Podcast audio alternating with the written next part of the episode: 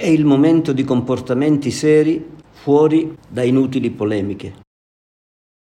Sarebbe bene che i nostri politici e governanti dedicassero le loro intelligenze a ben altre questioni, che non alla decisione del governo di avvalersi degli esperti McKinsey per il recovery plan.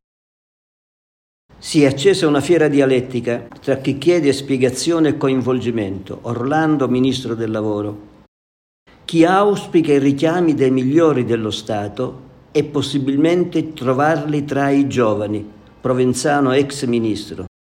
Chi annuncia addirittura una interrogazione parlamentare, Fratoianni di Sinistra Italiana.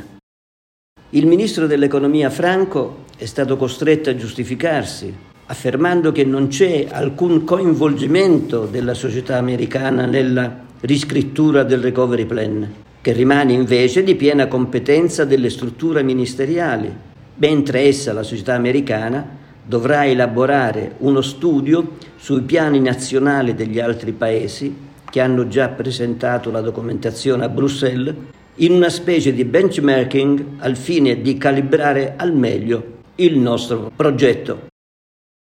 Se uniamo a questa giustificazione il fatto che i ministeri sono abituati ad avvalersi di consulenti esterni, sia nazionali che esteri, su temi rilevanti, non possiamo non considerare che pretestuose queste prese di posizione ed una inutile perdita di tempo per il governo.